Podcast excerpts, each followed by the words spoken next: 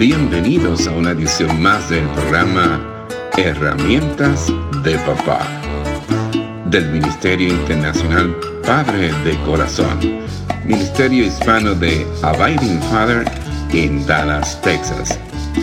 Para información del Ministerio Padre de Corazón, se puede comunicar por mensaje de texto o de voz al número 214 533 7899 214-533-7899 por correo electrónico a rafi arroba padredecorazon.org Rafi con Y al final. Rafi arroba padredecorazon.org Visita nuestra página web www.padredecorazon.org www.padredecorazon.org Con ustedes, Rafi Gutiérrez, pastor y director del Ministerio Internacional Padre de Corazón. John Calvin Coolidge Jr. Fue el trigésimo presidente de los Estados Unidos, del 1923 al 1929. Se le recuerda como un hombre frugal, discreto y extraordinariamente parco en palabras, pero que tenía un agudo sentido del humor. Es destacable el hecho de que, aunque careciera de carisma y ser muy locuaz, en su forma de hablar, no perdió una sola elección en toda su carrera política. En las propias palabras del presidente Coolidge sobre la perseverancia, él dice lo siguiente, sigue adelante. Nada en el mundo puede tomar el, lugar de la persistencia. El talento no basta. Nada es más común que personas con talento pero sin éxito. La educación no basta. El mundo está lleno de flojos muy educados. Solo la persistencia y la determinación son omnipotentes. Y cierro la cita de este presidente Coolidge. Me pregunto cuáles serían las palabras de él si viviera hoy día. ¿Qué diría al ver personas que no tienen nada de talento pero son exitosas? O por lo menos aparentan ser exitosas. ¿Y qué de tantas personas educadas que están todo el día atados a su dispositivo electrónico? ¿Cómo medimos la perseverancia hoy en día? ¿Acaso la medimos con el número de horas que invertimos en los medios sociales? Me parece que estamos perseverando solo en aquellas cosas que son pasajeras y no en las que son de carácter eterno. La realidad que se puede constatar en la experiencia de numerosos hombres es que las tareas exigentes a las cuales se enfrentan producen un desgaste creciente, que muchas veces lleva al abandono de la carrera, del hogar, separándose por completo de la familia. La única manera de confrontar con éxito este peligro es por medio de la perseverancia. Ahora, ¿por qué el hombre de Dios puede cansarse en la obra que lleva a cabo. Las razones son varias. Por un lado, es natural y es humano que nos cansemos cuando invertimos energía y esfuerzo en lo que estamos llevando a cabo. Con el trabajo la energía se consume. El cuerpo humano tiene sus limitaciones y necesita descanso. Por eso, nuestro Señor Jesucristo llevó a sus discípulos a un día de retiro para descansar un poco. Escucha lo que dice el Evangelio de Marcos capítulo 6, los versículos del 30 al 32. Los apóstoles se reunieron con Jesús y le contaron lo que habían hecho y enseñado. Y como no tenían tiempo ni para comer, pues era tanta la gente que iba y venía, Jesús les dijo, vengan conmigo ustedes solos a un lugar tranquilo y descansen un poco. Así que se fueron solos en la barca a un lugar solitario. Por otro lado, hay una realidad bastante clara en nosotros los hombres. Queremos ser los llaneros solitarios. Se nos hace difícil pedir ayuda. Escucha, Es conocido y de hecho se constituye como algo gracioso el indicar que los hombres no se detienen a pedir instrucciones o dirección cuando están perdidos mientras manejan por un lugar desconocidos. Aquellos que pueden contar con el GPS en su teléfono celular deben sentir gran alivio, pues aunque lo negamos, es de gran ayuda. Créeme, no tenemos que pararnos o detenernos a, pedir dirección o instrucciones. A la luz de esta realidad, la realidad de que nos creemos los llaneros solitarios, debemos reconocer que para cumplir con todas las exigencias como hombre, esposo y padre, mira, necesitamos ayuda.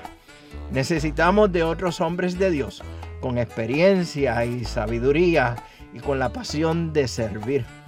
Pablo, el apóstol Pablo, exhortaba a los creyentes de la iglesia de Galacia diciéndoles, ayúdense a llevar los unos las cargas de los otros y obedezcan de esa manera de la ley a la ley de Cristo.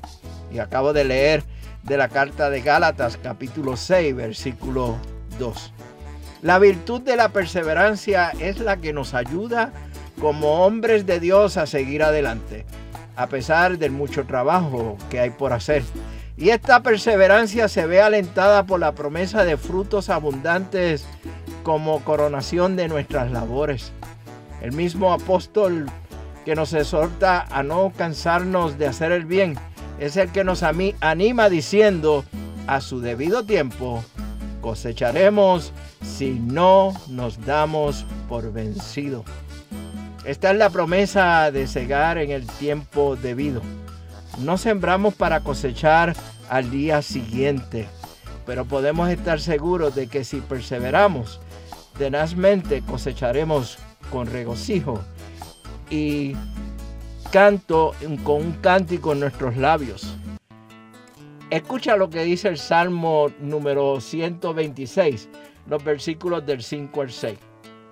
Los que siembran con lágrimas cosecharán con gritos de alegría lloran al ir sembrando sus semillas, pero regresan cantando cuando traen la cosecha. Pero es necesario que la perseverancia medie entre la siembra y la cosecha. La promesa del Señor es condicional. Es para nosotros si no nos damos por vencidos. Esa es la condición para el cumplimiento de esa promesa. Por eso debemos seguir adelante a pesar de las dificultades y las desilusiones. Dios está con nosotros. Él nos ayuda. El Señor nos da la fuerza para no desmayar. Cristo, el Señor Jesucristo, es el mejor ejemplo y desafío para alentar nuestra perseverancia. El programa anterior lo comencé y cerré con un poema. Y como estamos hablando de perseverancia, debo de ser perseverante y cerrar con otro poema. ¿Listo? Pues aquí nos vamos. Dios, danos hombres. Un tiempo como este demanda mentes fuertes, corazones grandes, verdadera fe y manos listas. Hombres a quienes la codicia del cargo no los mate. Hombres a quienes el botín del cargo no puede comprar. Hombres que poseen opiniones y voluntad. Hombres que tengan honor. Hombres que no mientan hombres que puedan ponerse frente a un demagogo y condenar sus traicioneras lisonjas sin pesteñar. Hombres altos, curtidos al sol, que vivan por encima de la niebla, en el servicio público y en el pensamiento privado.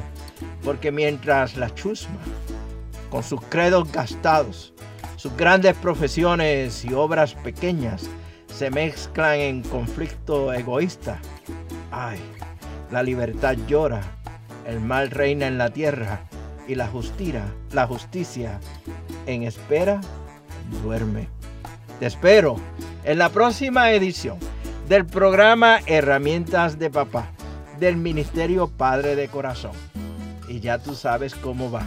Mientras tanto, nos veremos en el barrio. Mira, con un rico cafecito a la vez. Que Dios te bendiga abundantemente y que usted sea de bendición para otros. Este ha sido un programa del Ministerio Internacional Padre de Corazón, Ministerio Hispano de Abiding Fathers, con oficinas en Dallas, Texas. Nuestra misión es la de motivar, capacitar y comprometer a los hombres en su rol de padres y líderes en el hogar, según lo ha ordenado Dios, haciendo discípulos del Evangelio de Jesucristo. Somos un ministerio internacional, relacional y generacional. Para información del Ministerio Padre de Corazón, se pueden comunicar por mensaje de texto o voz al número 214-533-7899. 214-533-7899. Por correo electrónico a rafi arroba padre de corazón punto org.